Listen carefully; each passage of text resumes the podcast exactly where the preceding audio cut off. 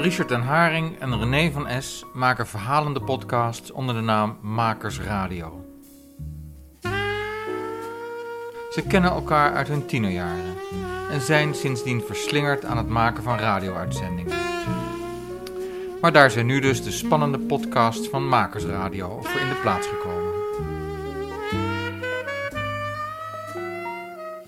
Luister naar het gesprek dat ik in 2018 met hen had voor Hello Radio Podcast.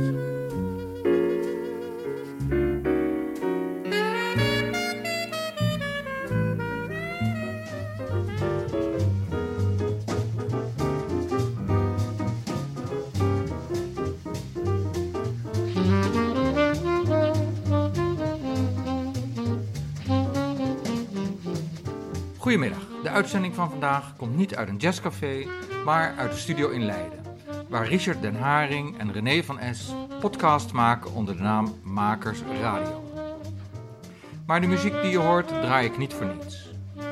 Je hoort het nummer Sunday van de in 1973 overleden jazz-saxofonist Ben Webster. Ben Webster is in Amsterdam gestorven aan een hersenaandoening. Kort na zijn laatste optreden in Café de Twee Spiegels in Leiden. Hoe dat zit, hoor je in deze nieuwe aflevering van Hello Radio Podcast van Peter de Ruiter.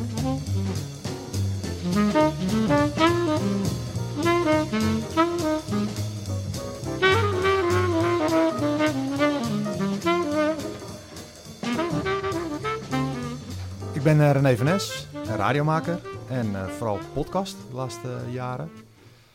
En ja, dat is wat ik doe. Hoe oud ben je? Ik ben eh, 41. En wanneer is Radio Podcast gaan heten? Bij jou? Mijn eerste kennismaking was, zijn de Amerikaanse podcasts. En ehm, ik denk, nou ja, ik download er een keer een paar en kijk wat het is. En ik, ik was gelijk verkocht eigenlijk. De radio deed er eigenlijk helemaal niet meer toe daarna. Wanneer was het ongeveer? Ik denk een jaar of vijf, zes geleden. Ja. Ik zat op de boot naar de Schelling. Ik weet het nog goed, mijn eerste radiolab. Over dieren.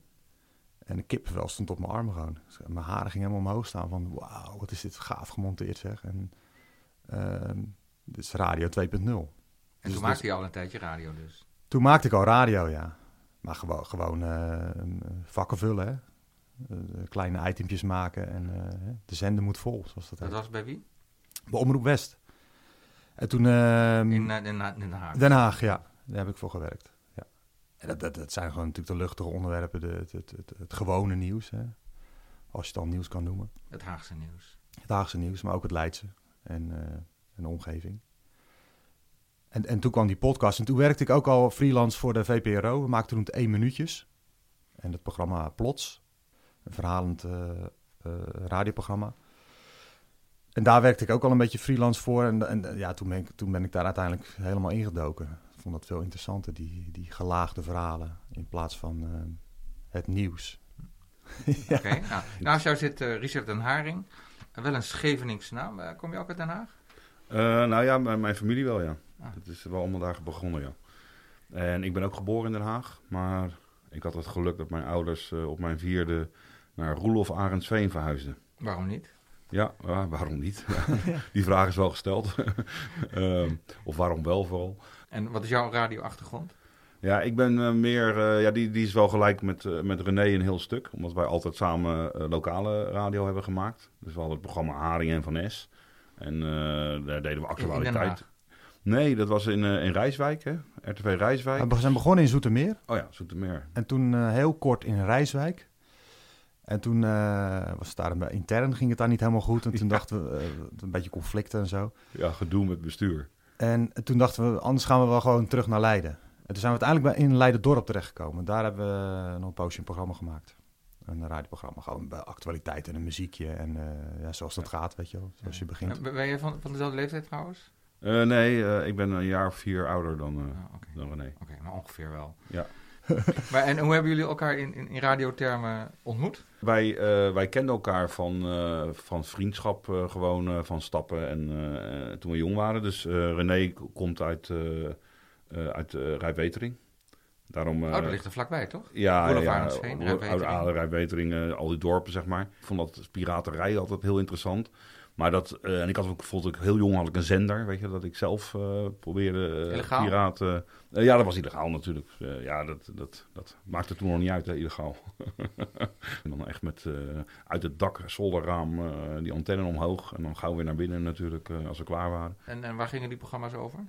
Ja, dat weet ik. Dat, is echt honderd jaar geleden. Dat durf ik niet Maar meer goed, te zeggen. nou nee, wat, wij, wij, waarschijnlijk hetzelfde als wat wij... Zangeres zonder naam waarschijnlijk. Nou ja, nee, maar wij, wij draaiden vooral muziek volgens mij. Wij deden eh, echt eh, singeltjes hè, die we dan draaiden. En, eh, en dan eh, wauw, wauw, wauw, cool. Hier heb ik wat tekst van Richard moeten en, wegknippen. Want hij gaat te lang door over die goede oude tijd in Roelof Arendsveen. ehm, We pakken de draad weer op als hij een paar jaar later een serieuze baan heeft als manager van een uitzendbureau voor office managers in Zoetermeer. Richard wordt geïnterviewd door een regionale business news zender. Eh, ik zei aan het eind van het interview, zei ik, heel hartstikke leuk om dit te doen. Of geïnterviewd worden, maar dat wil ik wel zelf doen eigenlijk. Heb je geen plekje? Ik vond radio eigenlijk altijd al leuk. En, eh, en, en René was helemaal muziekfreak, dus we hadden ja, die moeten we hebben. En René had zoiets van, nou, die, eh, die, had, die had, een, ja, je had eigenlijk niet eens zoiets van, ik ga volle bak eh, presenteren. En wij hadden, Nee, dat kon niet eens. Ik zat achter het glas. Ik, was, ik was eigenlijk, deed, deed eigenlijk de techniek ja, Ja, ja. en de muziek. Maar het was gewoon een chaos. En toen dacht ik van, eh, zei ik tegen die studiobaas van, zet anders even een microfoon bij mij achter het glas neer, als dat kan.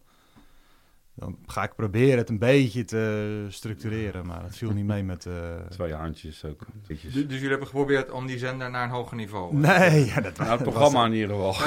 Het was gewoon voor de fun. Het was Ah, gewoon ja. leuk. Ja, maar we waren voor mij wel best wel fanatiek erin. Maar, maar kregen jullie toen de smaak te pakken? Eh, nou, dat kwam later, denk ik. Dat is denk ik gekomen eh, na, na Rijswijk, hè. Eh, Rijswijk was ook gewoon nog voor de, voor de grap. En toen zijn we dus inderdaad naar Leiden-dorp gegaan. En dat was volgens mij ook het moment dat we de school voor journalistiek zijn gestart. Hmm. En toen werd het wel wat serieuzer natuurlijk. Oh, Oké. ja, Dus, was, dus jullie hebben jezelf gewoon aangeboden van... jongen jongens, we Ja. vinden Ja. het leuk om radio te maken. Allemaal op vrijwillige basis. Tuurlijk, Ja. zo gaat dat. Ja, ja, ja. Zo zal heel veel mensen dat doen. Dus, dus dat was de, Ja. de leerschool, zeg maar. Ja. En, eh, en uiteindelijk werd het zo serieus dat je naar de school voor journalistiek bent gegaan. Klopt, in Tilburg, ja. Met z'n tweeën. Deeltijd. We wilden gewoon echt, en dat wilden we allebei, gewoon meer weten over journalistiek. Want wij wisten natuurlijk alleen maar van onszelf wat we deden. En we deden alles, dus techniek, eh, de jingletjes, de, maken, presenteren, eh, muziek, nou alles gewoon. En ehm, dus op een gegeven moment hadden we zoiets, ja, we moeten gewoon meer ja, weten. Meer input. En iedereen vond het heel gaaf. Hè, bij de Ja. omroepen, die collega's, zeg maar, vrijwilligers, et cetera. Hadden allemaal zoiets, ja, leuk wat jullie doen, of, of niet, of ze wisten het niet eens. Maar niemand kon, kwam, was echt kritisch, weet je wel. Nee. Van, nee, joh, nee. eh, zou, pakken ze dit? Dus wij wilden heel graag meer eh, weten. En, maar was het een vruchtbare periode, die school? Ja, vond ik wel. Veel geleerd?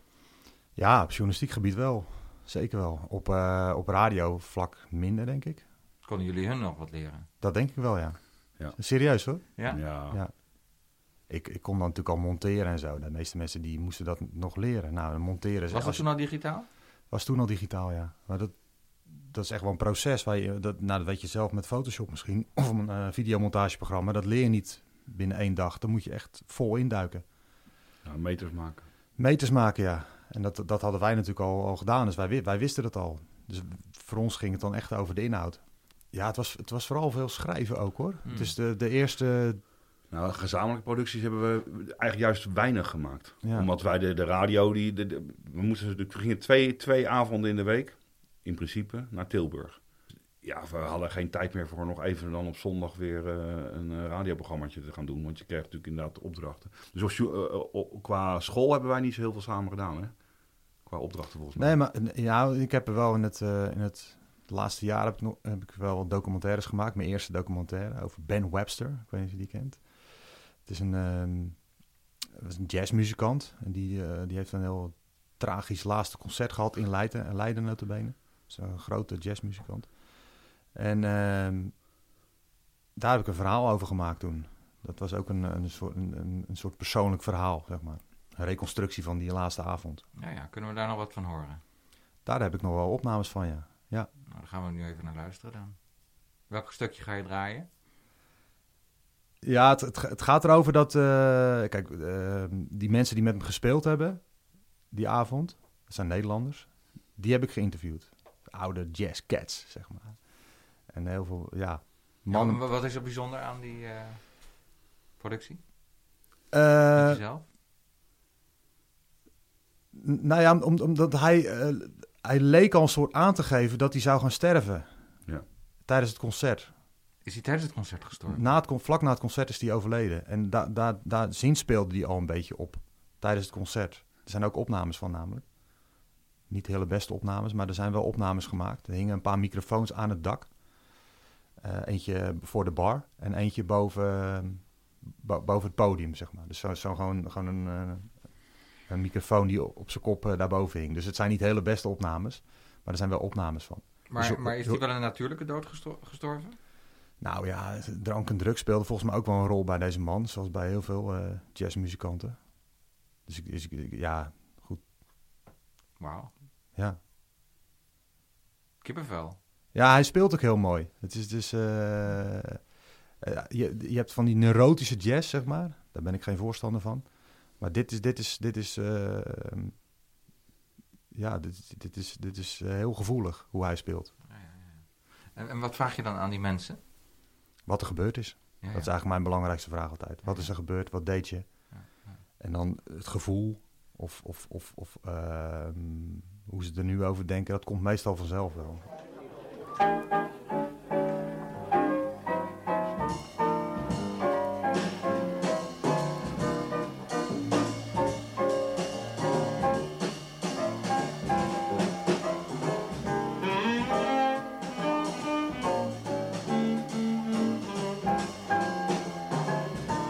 Het was heel mooi weer die avond. Was eh, in september. Het was prachtig weer.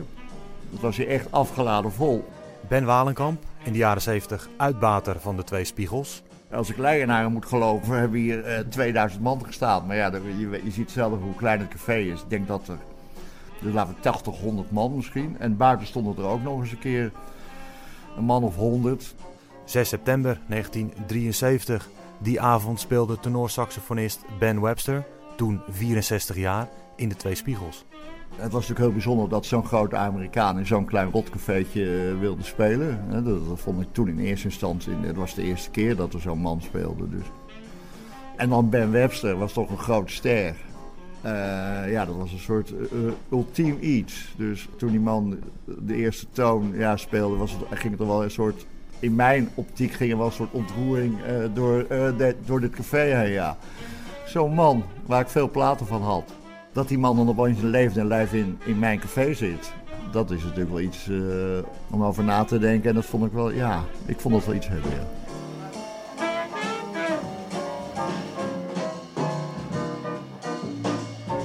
Toen merkte je van, ja, eh, er is iets aan de hand. Maar je bent zelf zo geconcentreerd op het spelen.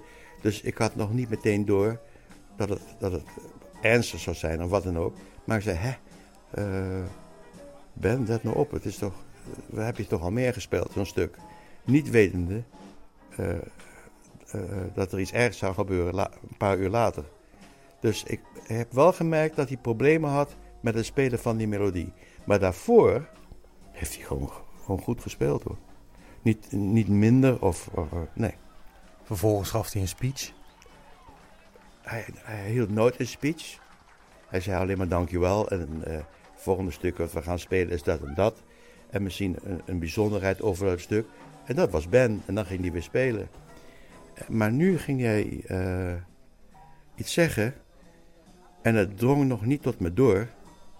Want hij murmelde iets. En hij zat wel dichtbij me. Maar het was ook luidruchtig eromheen. Dus ik kon niet precies horen eh, wat hij zei. Maar later, horende via de plaat, wat hij echt exact gezegd had, ben ik wel geschrokken. Want ehm, hij zei iets. ehm, No, but I would like to say because all of you are youngsters, and I heard when I was a kid from an old hustler. He said, "Yet, son, you are young and growing, and I'm old and growing. So have your fun while you can." Say it, say it in Dutch, my man. Yeah, convey. You young and growing, I'm old and going, so have your fun while you can. Yeah. You Say that.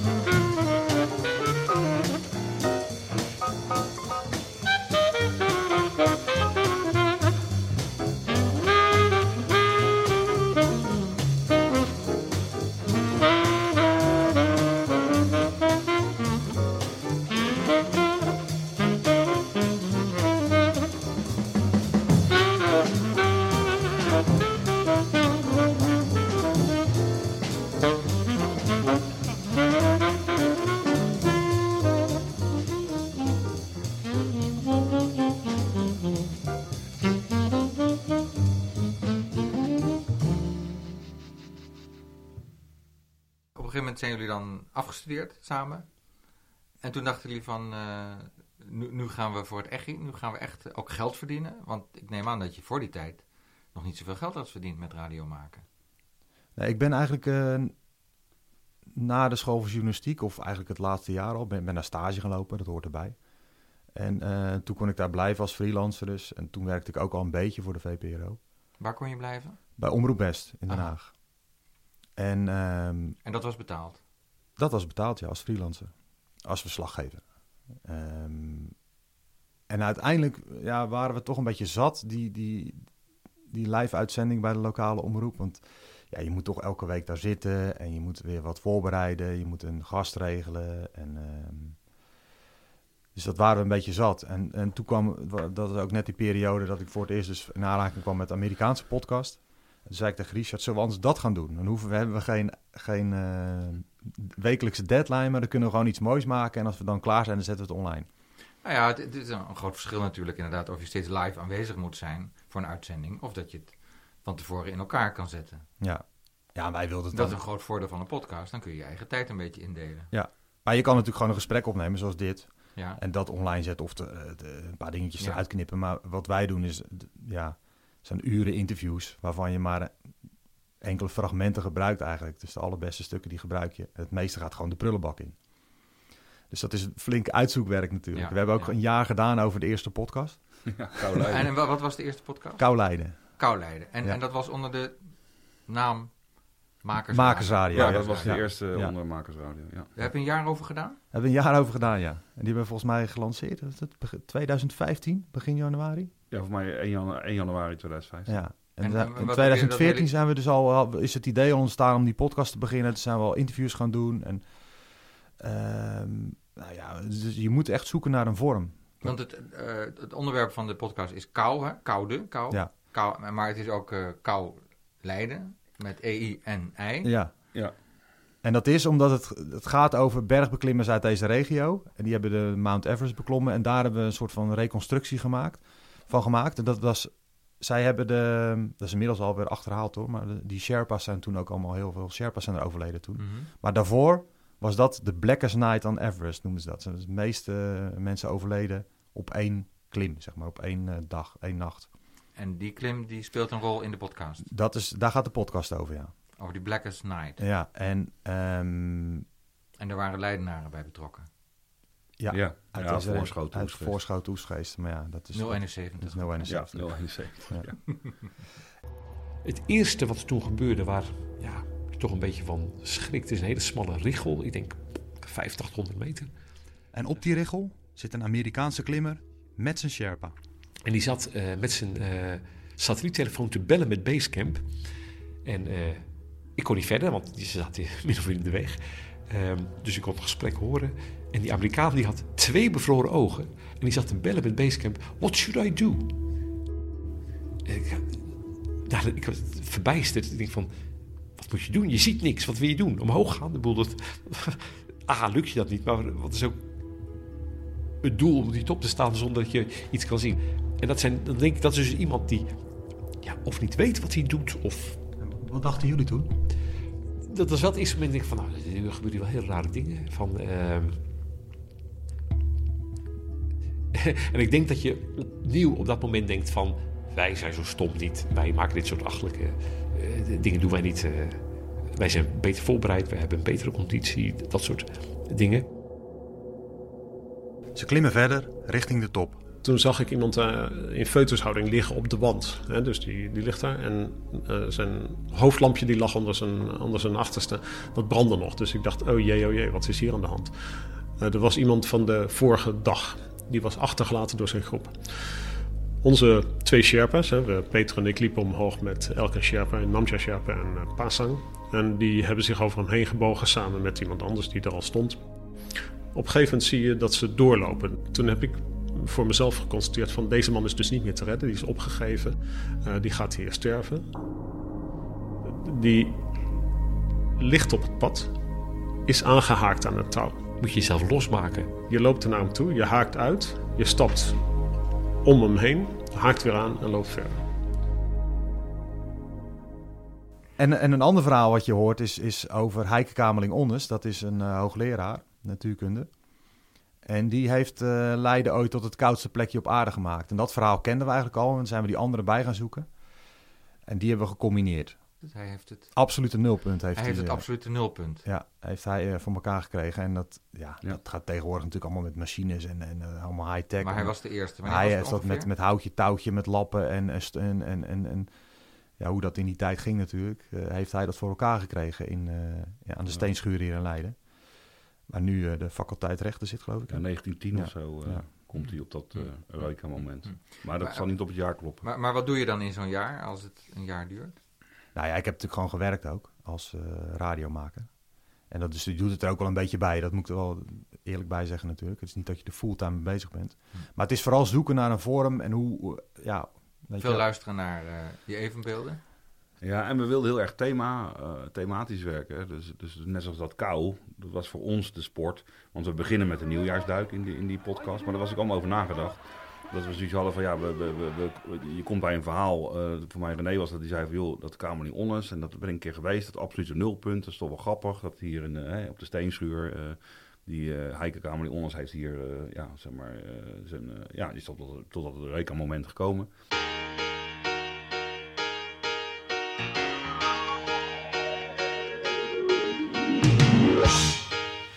As cold as ice. You will.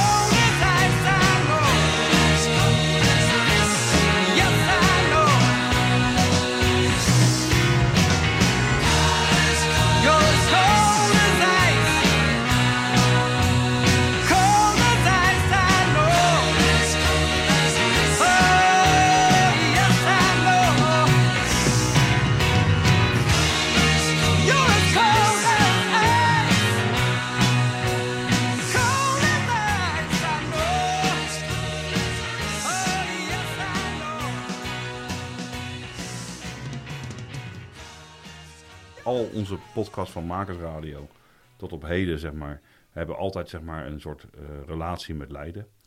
Ehm, en of het is de hoogleraar uit Leiden, of het is eh, sprekers eh, uit de regio Leiden. Nou, het is heel praktisch, denk ik. Hè? We, we hebben gewoon...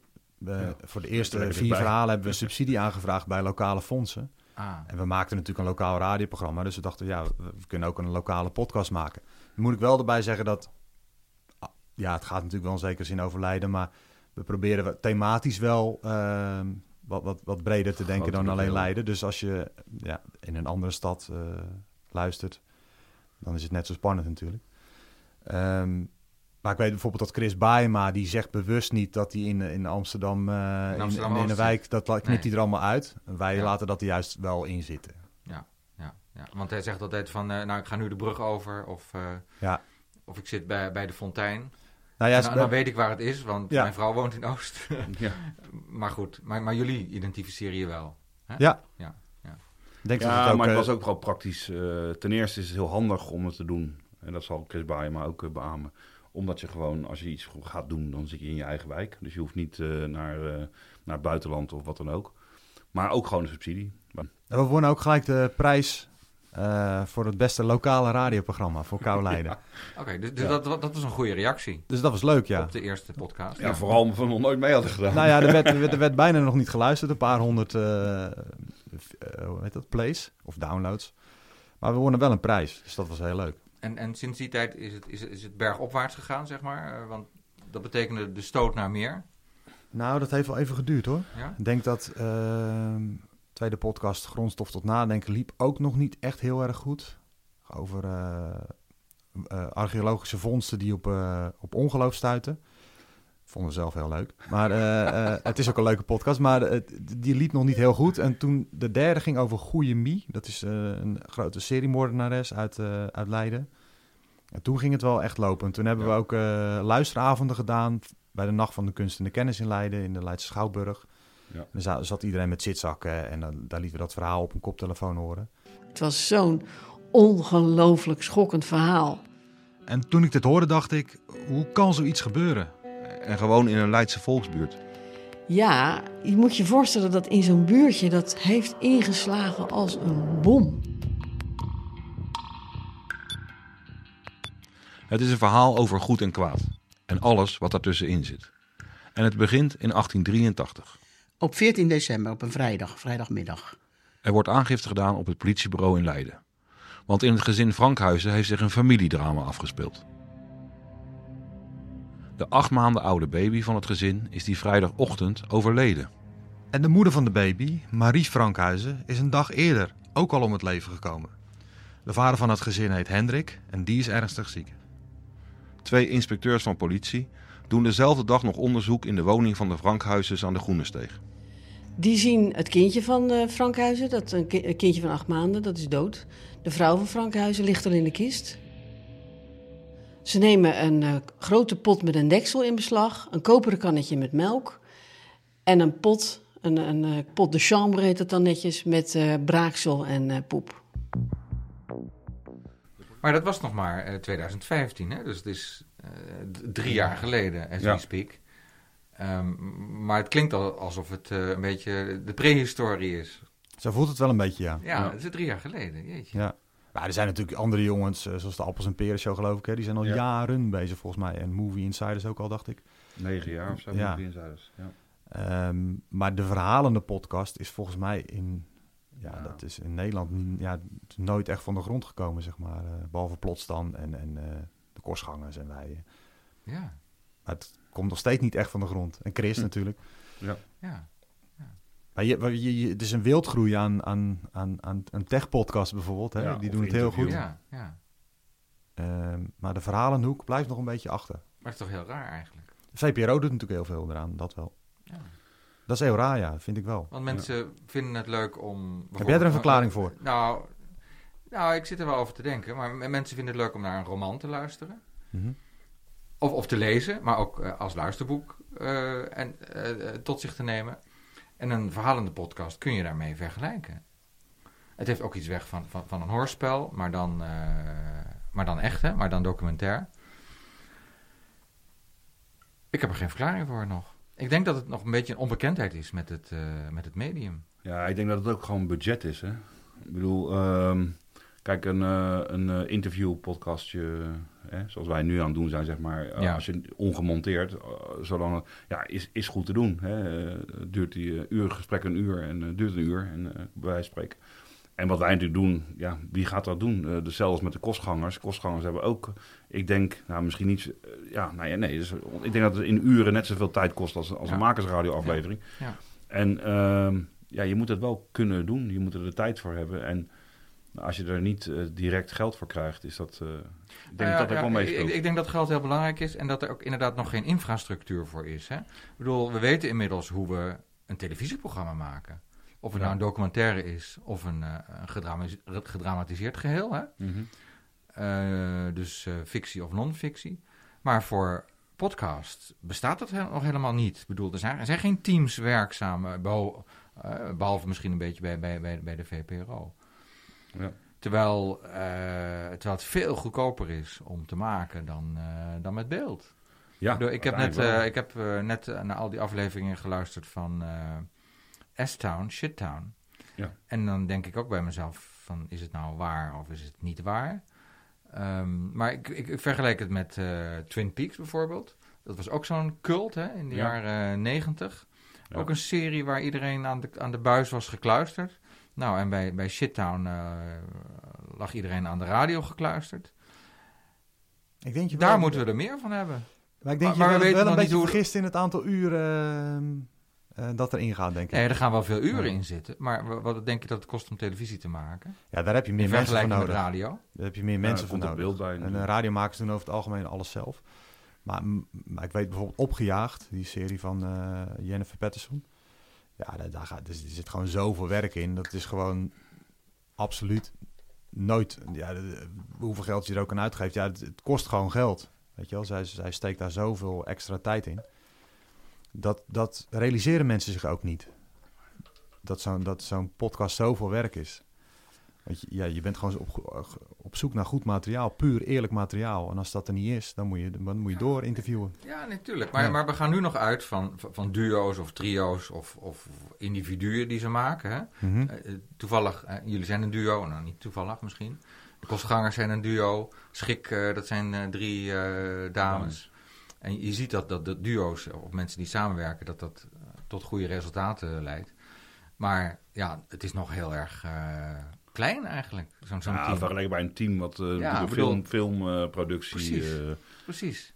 zeker als je Ja. met film vergelijkt, als je een storytelling, eh, audio eh, of podcast met een film vergelijkt, hè, wat, wat qua muziek en, en, en, en verhaallijn en zo best wel met elkaar overeen zou komen, is, is het natuurlijk qua productie, qua hoeveelheid mensen, is niet te vergelijken. Nee, ik, ik denk dat er echt nog in Nederland en in veel andere landen nog een wereld te winnen is hoor. We staan echt nog maar aan, aan het begin. Ja. En waarom zijn die Amerikanen zo goed?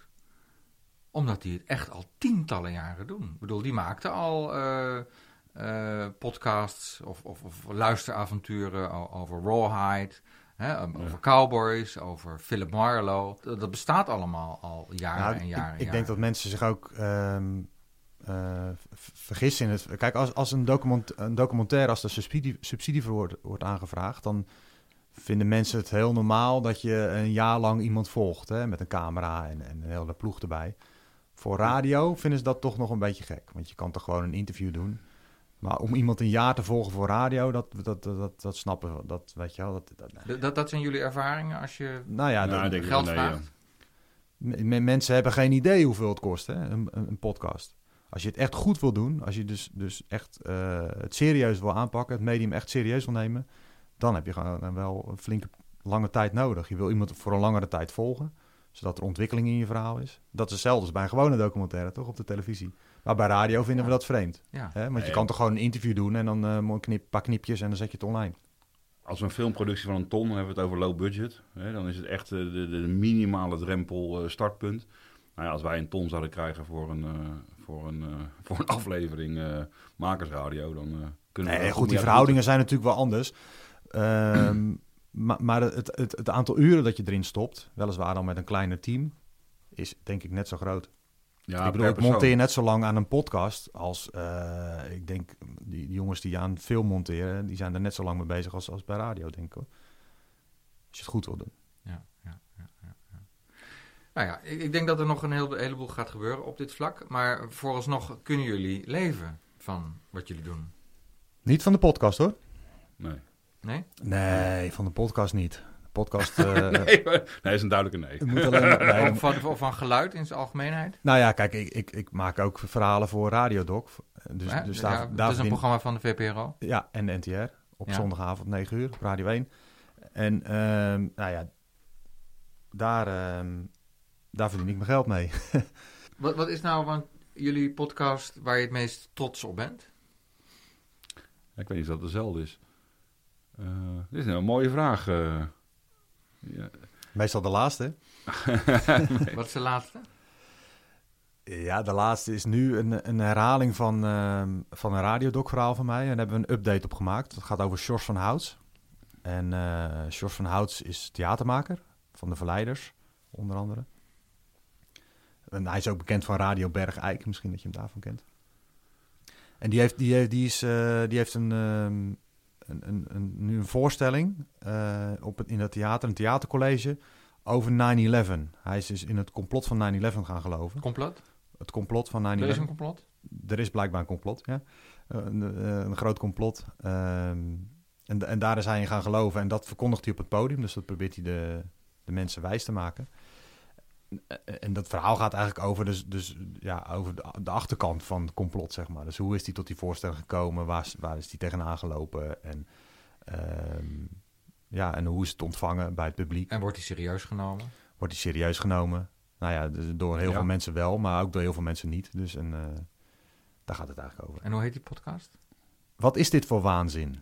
En dan is dat verschrikkelijke beeld. Er is maar één filmbeeld van, van de broeders Naudet. Die, die, die inslag van vlucht 11 in de Noordtoren van eh, het WTC-complex. Oh shit!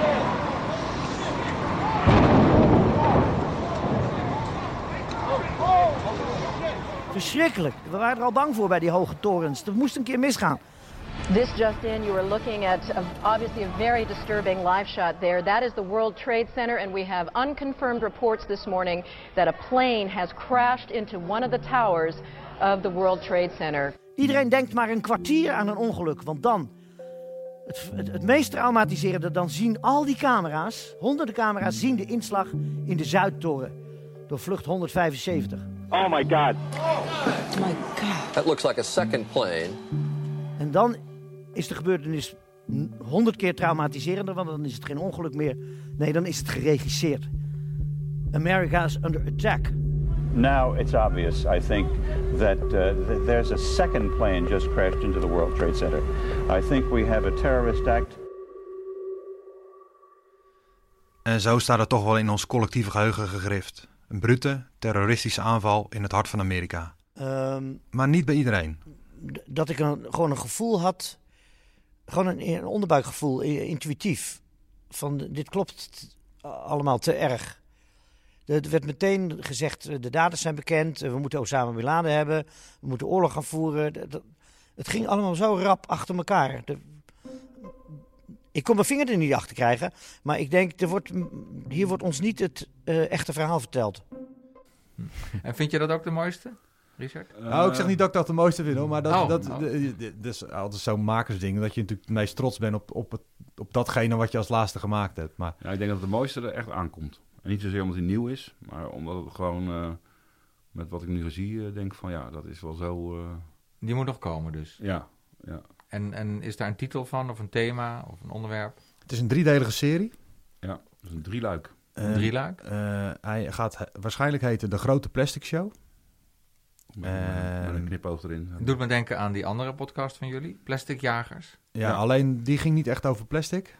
ehm, maar meer over, ehm, ja, over het onderwijs eigenlijk. Hè? Dus, eh, misschien niet te veel verklappen. Maar, ehm, en deze gaat echt over, over de plastic soep. Dus, dus de mensen die ermee bezig zijn, die het aan het die het proberen tijd te keren, die volgen we in een driedelige serie. En dat gaat eh, van op, op bestuursniveau, politiek niveau en, en, en gewoon mensen die, niveau. die op straat plastic flesjes letterlijk van de straat halen. Ja, en opruimen. En wat we eigenlijk, de, ja, nee, goed, ik denk maar, maar we noemen het een grote plastic show en daar zit er wel een beetje een knipoog in. Omdat er natuurlijk ook best wel veel show zit in, eh, in de, in de huidige oplossingen voor plastic. eh. dus de, aan de ene kant hebben, vind je dat heel mooi, hè, dat mensen zich eh, ja, inzetten om het probleem op te lossen, zeg maar. Maar ook daar zitten eigenlijk weer heel veel onderlinge verhoudingen, belangen en dingen. En, dat, en eigenlijk het hele totaalplaatje willen we maken. Ten slotte draaien we naar het derde nummer eh, van dit uur. René, ehm, ik begrijp dat je ook een podcast hebt gemaakt over Lou Bendy. Die naam zegt mij nog wel wat. Ja, is een beetje eh, in de vergetelheid geraakt. Ik heb daar een eh, radiodocumentaire over gemaakt. Ik kwam hem toevallig tegen op YouTube en, en nou ja, het bleek de voorloper te zijn van Toon Hermans. En Toon Hermans was een groot fan van hem. Het was, was een, een komiek uit Den Haag, uit de Schilderswijk. Heel bijzonder figuur. Ehm, en die documentaire heet Lou Bendy aan de top. En eh, nou ja, daar kunnen we ook wel wat van draaien, denk ik. Dus vergeten muziek.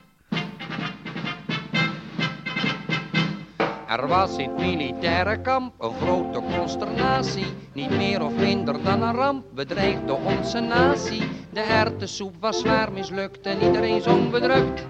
Wie, wie, wie, wie, wie, wie, wie heeft er suiker in de erwtensoep gedaan?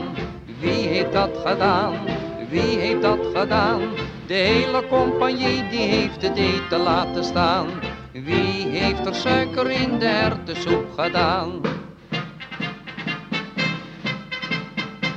De korporaal zei eerst proef ik, geloof dat jullie dazen. Hij kreeg de hik en liet van schrik toen voor de dokter blazen. Tot de sergeant kwam van de week, die zong als lijk zo bleek. Wie, wie, wie, hè? Wie, wie, wie, hè? Wie heeft er suiker in de erwtensoep gedaan? Wie heeft dat gedaan? Wie heeft dat gedaan? De hele compagnie die heeft het eten laten staan. Wie heeft er suiker in de erwtensoep gedaan? Louise was een leuke meid van nauwelijks 18 jaar. Ze was een petit peu nerveus, maar dat was geen bezwaar. Maar zij beet op haar nageltjes, dat vond er moe een straf. En telkens als ze weer begon, riep mama, blijf toch af. Louise, zit niet op je nagels te bijten. Wacht, wat vies, Louise. Je zult met dat bijten je vingers verslijten. Wacht, wat vies, Louise. Hou met dat bijten op, anders heb je een strop. Je kleine vingertjes zijn toch geen lollies, lieve pop. Louise zit niet op je nagels te bijten. Je hunkert wel eens terug naar die tijd. Je hunkert terug naar een tijd die je eigenlijk niet hebt meegemaakt. Ja, ja ik, ik, ik, ik zou me wel eens willen verplaatsen in die tijd... om daar tussen het publiek te zitten, hoe dat echt in werkelijkheid ging. Ja, ik was in Parijs. Ik spreek geen woord Frans, hè? Vanmorgen kwam nog iemand tegen, je, je zou wel last gehad hebben met je Frans, hè? Ik zeg, ik niet, maar die Françaises. Oh, oh, oh. Ja, alleen die, die arbeidstijd wordt daar zo kort, hè? Die arbeidstijd voor de arbeiders gaat nog zo binnenkort... dat als een arbeider naar zijn werk gaat, komt hij zichzelf tegen als hij naar huis gaat. En dan... Dit zijn allemaal cassettebandjes met allemaal eh, wat radioprogramma's, interviews. Op een van de bandjes staat een interview met acteur Dries Krijn, die veel met Bandy werkte. Hier vertelt hij over een bijzonder optreden in Den Bosch. Toen sloeg het provinciale elektriciteitsnet uit. Was geen licht. Uitverkochte zaal. En wat doe je met al die mensen? Toen is Bandy met een kaarsje in zijn hand voor het voordoek gegaan. En toen is Bandy gaan improviseren. Oude liedjes gaan zingen, wietsen gaan vertellen. Die heeft het publiek in het donker, totaal het donkere zaal. Anderhalf uur heeft het geduurd. Heeft hij die mensen geïmproviseerd bezig gehouden op een manier, zegt nou ja, Ongelooflijk. Ongelooflijk. Ongelooflijk. En voor mij persoonlijk eh, is dat niet omdat het de beste is of zo, maar eh, juist niet, want het wordt het minst beluisterd. Maar het is door dik en dun. Maar dat is meer omdat ik door dik en dun de podcast, juist misschien omdat hij juist niet zo populair is, maar ook omdat ik het een verhaal vind wat we niet zo snel meer tegenkomen. Waar gaat het over? Door dik en dun? Ja, het gaat over een, eh, een vrouw die, die, die eigenlijk die gek wordt. Of, of gek is geworden eigenlijk. Ja, het gaat over vriendschap eigenlijk. Ja, het gaat over en, vriendschap. En wat je allemaal voor over hebt om, eh, ja, als iemand zeg maar de contact met de realiteit verliest, hoe ga je dan nog met zo'n iemand om? Ja. Hoe, en hoe lang En, Wanneer zeg je eh, tot hier en niet verder, zeg maar? Eigenlijk in de podcast komt de, de hoofdpersoon, zeg maar, dus de, de dame die zeg maar, eh, die heeft wiskundige biologie gestudeerd, is eigenlijk in die periode, eigenlijk aan het eind van haar studietijd of gaandeweg in haar studietijd, heeft het zich ontpopt dat ze eigenlijk langzamerhand ja, het contact met de realiteit verliest. Hè? Dus in psychose en, eh, en dat soort. eh. En wij interviewen eigenlijk iedereen om haar heen. Dus in, in, in het begin van het, eh, heel lang in het verhaal, hoor, je, je- komt zij niet voor. Komt pas aan het eind komt zij voor. Dus je denkt ook dat ze er bij spreken niet meer is. Ja, we hebben gewoon, we hebben, dat kunnen we wel vertellen, denk ik. De, ehm, je, hebt met haar, je hebt haar gesproken, geïnterviewd, gewoon om te kijken hoe is dat Ja, hè, met iemand die... Maar dat bleek, dat, ze is gewoon, was gewoon helemaal de weg kwijt. Dus we moesten haar wel in bescherming nemen. Dus we hebben uiteindelijk ge- ervoor gekozen om te focussen op die vrienden om haar heen. Ik ben op een moment, merk ik, een beetje het aanspreekpunt over Anneke. Regelmatig wordt Nelly gebeld door bezorgde mensen. Zo van, eh, ik sprak Anneke en het gaat niet goed met haar. En weet jij daar meer van? Het gaat inderdaad niet goed. Haar vriend Gerrit, Annekes grote liefde, is onlangs overleden. En ze is nu aangewezen op de hulp van haar vrienden. Vandaag duiken we dieper in deze gecompliceerde vriendschap. Want kun je eigenlijk vrienden blijven met iemand die in een totaal andere werkelijkheid leeft?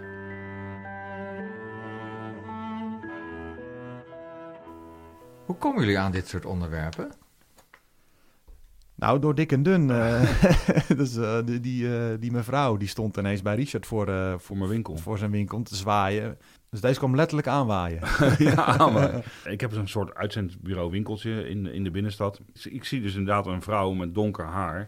Een jaar of 2, 53 denk ik. En eh, met echt een behoorlijk, behoorlijke ringbaard. Gewoon. Zoiets als krititulaar. ja. Nou, ja, laten we daarop houden. Maar in ieder geval iets te veel ringbaard voor een vrouw, zeg maar. En eh, achteraf heb ik daar iets wat dingen over gelezen. En eh, heb je dus die, die, die medicijnen schijnen ook eh, die bijwerking te kunnen hebben. Dus ik reageer en ik heb vroeger ook in verstandelijk gehandicapten gewerkt als, als, als beroep. Dus ik had zoiets van, goh, ja, gaat het goed? En ik denk, ja, gewoon... en ze nou, nee, want ik ben mijn gitaar kwijt. En die is gejat. Ik zei, nou, dat is wel heel vervelend. Ze zei, ja, dat is zeker vervelend. En, eh, maar ik weet wie het gedaan heeft, hoor. Ik weet precies wie hem heeft. En eh, ik zei, nou ja, kun je hem dan niet, niet terugvragen, weet je wel? Eh, nee, ik wil niet teruggeven. Dus nee, nee. Maar nee, goed, ik ben, ben natuurlijk wiskundig bioloog. En, en ook gewoon op deze manier. Ik ben, ben wiskundig bioloog. Ja, al een beetje met Beetje- een eh, aardappel in de keel. ja, nou ja, ja niet, niet, niet, niet bewust, maar gewoon dat je wel zag van ja, het is wel een, een dame met een bepaalde kom af of zo. Ja, en toen had ik zoiets van, eh, ja, en ik, ik vroeg ineens van, ik, ik, ik, ik zei, ja, ik zei, goh, wat een, wat een verhaal zeg.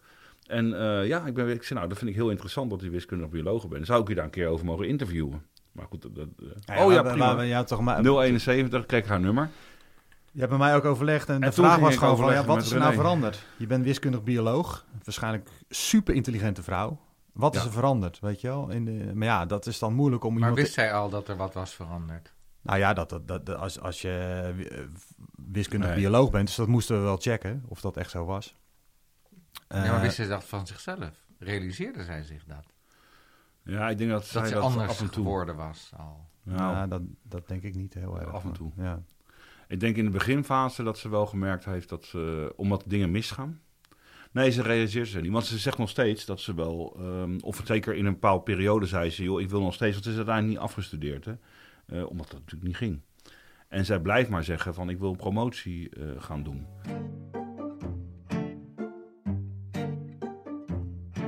Ik bedoel, dus nu roept ze alsmaar dat ze wil promoveren. En als ik dan zeg van nou, volgens mij gaat dat niet lukken, dan zegt ze, jij gaat daar niet over. En als ik dan zeg van nee, ik ga daar niet over, dat is waar. Maar er gaat een promotiecommissie over. Soms lijkt Nelly's goed bedoeld advies door te dringen. Maar de volgende keer is dat weer weg. Gegeven alles wat er gebeurd is, kan het nooit meer een wederkerige, gelijkwaardige vriendschap zijn. Dat kan gewoon niet meer. Ik ondersteun haar nu. In een aantal opzichten noem je dat mantelzorg.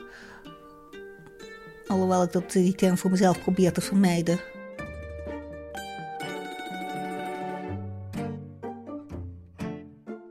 Is er nu, zeg maar, na drie jaar samenwerking sprake van een bepaald kenmerk? Van Ja, er is altijd een kanteling. Een kanteling. Het is nooit zoals het is, toch? Nee, wat en een wij, wat, kanteling ook in de podcast zelf? ja, wat wij Ja. proberen te doen is denk ik gewoon altijd een beetje achter de gordijnen te kijken. Dus je hebt het onderwerp zelf, zeg maar. Ehm, maar wat gebeurt er nou in, e- in werkelijkheid echt? Dus, dus, dus eh, dat doe je vaak door heel erg beeldende scènes erin te zetten. Dus, dus daarom die vraag, wat gebeurde er, is voor ons heel erg belangrijk. Ehm, en heel erg van die ingezoomde momenten hebt. Dan kijk je net even wat verder dan, dan, dan een bewoording in algemene woorden, zeg maar. Dus je gaat in diep op de details, zeg je? Ja. En je probeert ook beeldende scènes Ja. te maken. Het is eigenlijk gewoon de romantechnieken, denk ik. Romantechniek. Ja, of non-fictie heb je natuurlijk ook prachtige boeken van tegenwoordig. Maar dat doen wij eigenlijk in audio. Dus, dus eh, Ja, we belichten ook altijd de hoofdpersoon. Hè? Dus, dus, ook al zijn of het nou wetenschappers zijn of niet, maar je leert ook altijd die personen kennen. Ja. Dus dat is wel, eh, het is natuurlijk non-fictie, maar je leert wel die, eh, die persoon kennen zoals in een roman, denk ik. Een beetje dat Ja. idee. Die techniek, hebben jullie die eigen gemaakt tijdens de opleiding? Of tijdens het maken van podcast? Of hoe is dat in zijn Ja, het gang is wel gegaan? een heel stuk gaandeweg volgens mij.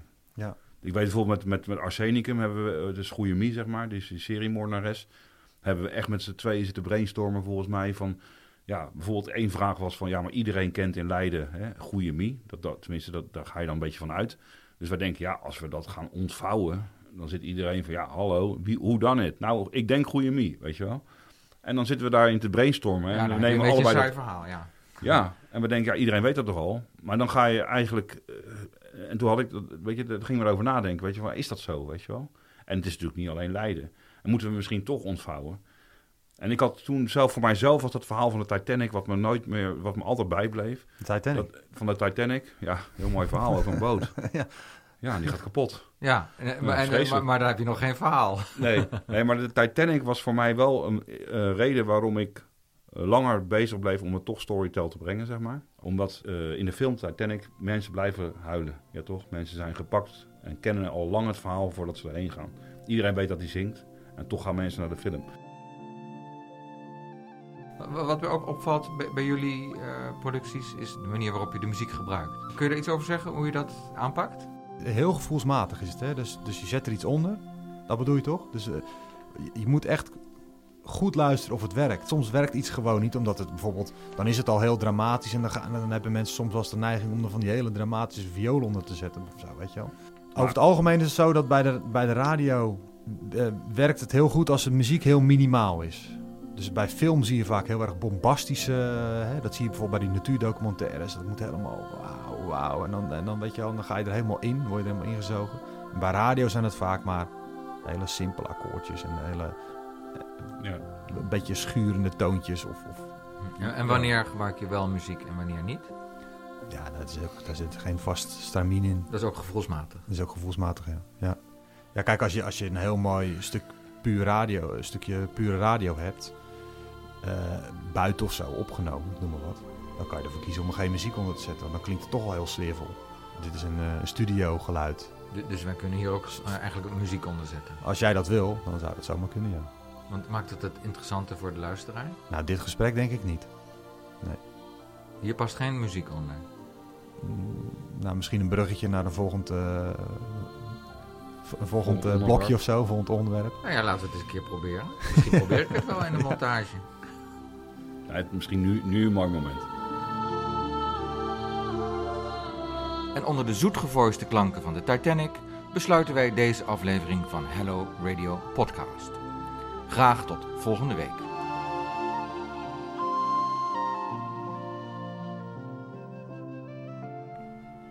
Dit was een productie van Peter de Ruiter. Luister verder naar de podcast van Makers Radio op makersradio.nl. En abonneer je op de podcast van Luisterdoc via luisterdoc. En klik voor meer informatie naar luisterdoc.nl.